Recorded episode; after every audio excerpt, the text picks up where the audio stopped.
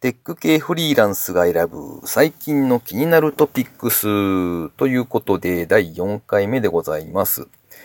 この番組はですね、フリーランスエンジニアである私が最近気になった記事やニュースをサクッと短く紹介していくという番組になっております。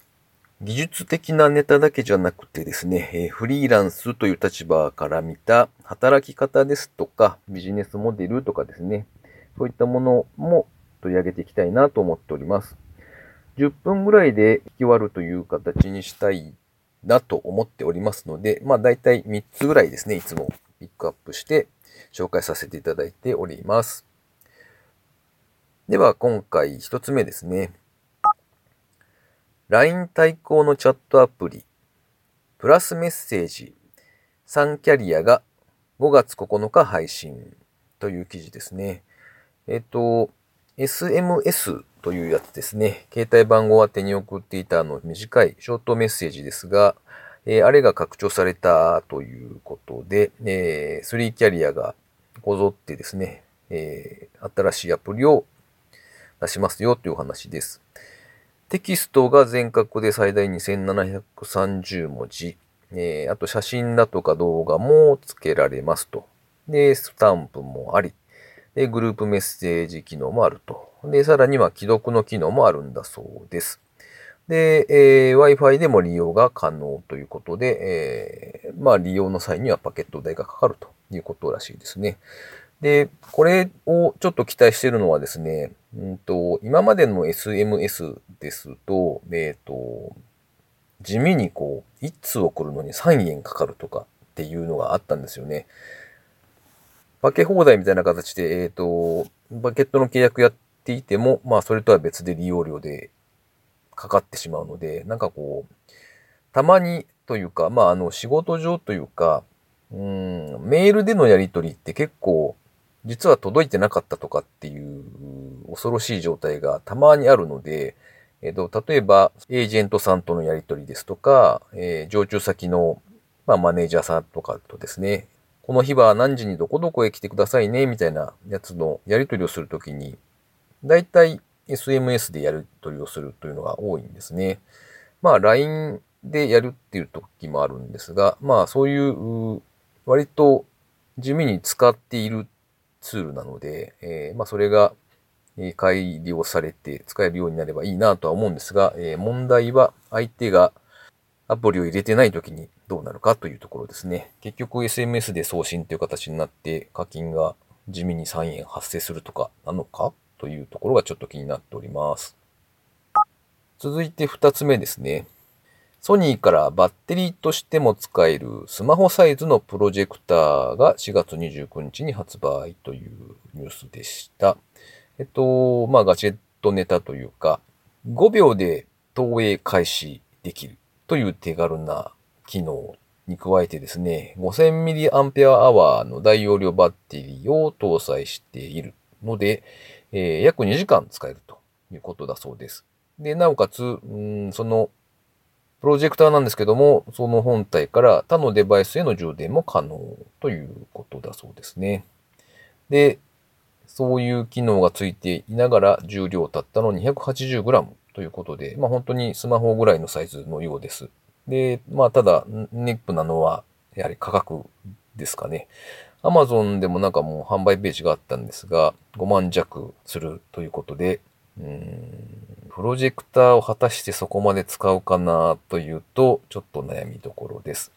まあ理想としてはですね、例えば僕が、あの、将来的にはなんかこうイベントというか、リスナーの方の参加できるような、例えば勉強会だとかをですね、どっか飲食店のようなところで開くとなると、なんかこう、そういうちっちゃいプロジェクターがあるといいなとかですね、ちょっとそんなことを思ったりはするんですが、うーん、かといってそこに5万円を投資するかとなると、うん、ごめんねっていう感じかな、今は。というところですね。はい。えー、次続いて3つ目ですね。えーこちらが最後になりますが、お釣り投資の虎の子が楽天キャピタルなどから資金調達、異業種間での連携進めるという記事でした。えっと、なんとなく聞いたことはあったんですが、えー、その虎の子っていうサービスというか、アプリというかですね、それをよく知らなかったので、改めてちょっと見てみました。で、なんというか、何か物を買った時に、そのお釣りの部分で投資をしていきましょうよっていうもののようです。で、えー、実際のところはですね、例えば281円の商品をカードで買いましたっていう時に、まあ、300円からお釣りで考えると19円かな。その19円がその都度その投資に回るという形ではないんだそうです。うんと、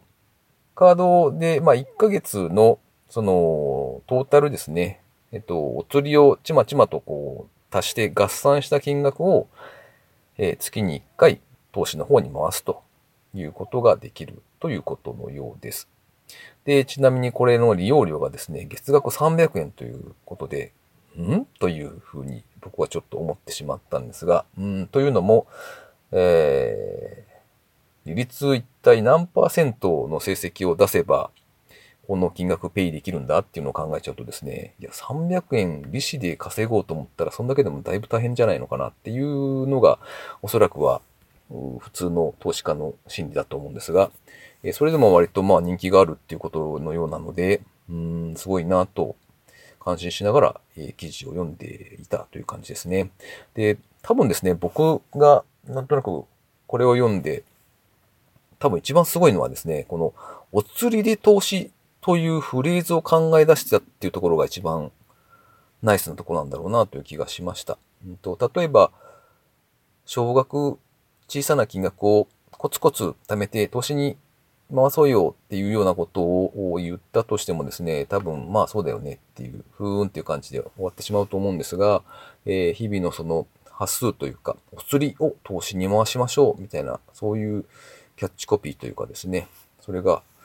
結構響くなというのは思ったので、うん、賢いなという感じでございます。はい。今回は以上3件でした。えー、さてさて、えー、最後にですね、まあ、近況報告というか、自己紹介というかですね、えー、そんな話をしておりますが、えっ、ー、と、ちょっと前からですね、目の疲れがひどいという感じになってきまして、なんかこう、しばらく、まあ当然、プログラマーという形でいろいろ PC の前で作業してるんで、ずっと画面見てるわけなんですが、うん、なんかこう、30分とか1時間ぐらいとかしてる、来るとですね、なんか、ああもうなんかこう、見ていられないというか、疲れがひどくなってちょっと席を立ってみたいなことがちょくちょくあるようになってきました。で、えー、っと、まあ、しょうがないなというか、年齢の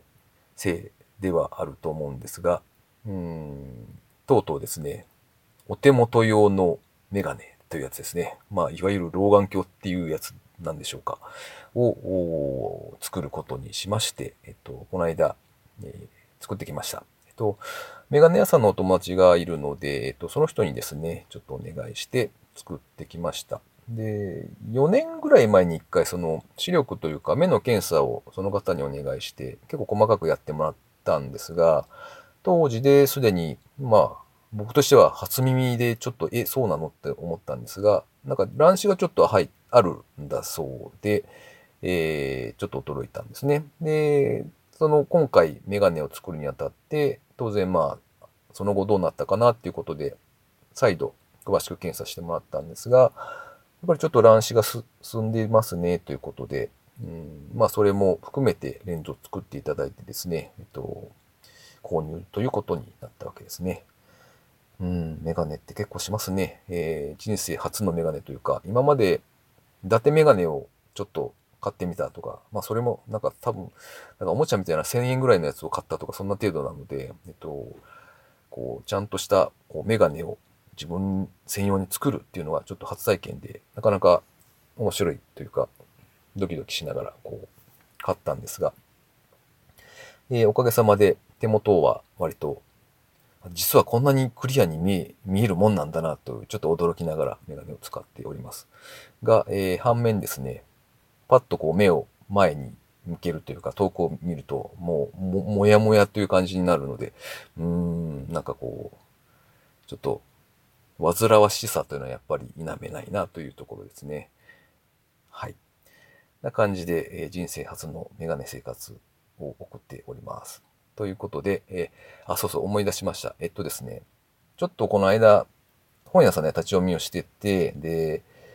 えー、なんか、数学関係の本をたまたま手に取ってみたんですよ。で、そしたらですね、オイラーの公式って聞いたことありますかね？あの、世界で最も美しい数式みたいな感じでちょくちょく出てくるんですが、その、オイラーの公式を発発明というのか、まあ、えー、作ったのか、そのオイラーさんという方の話が出ててですね、ま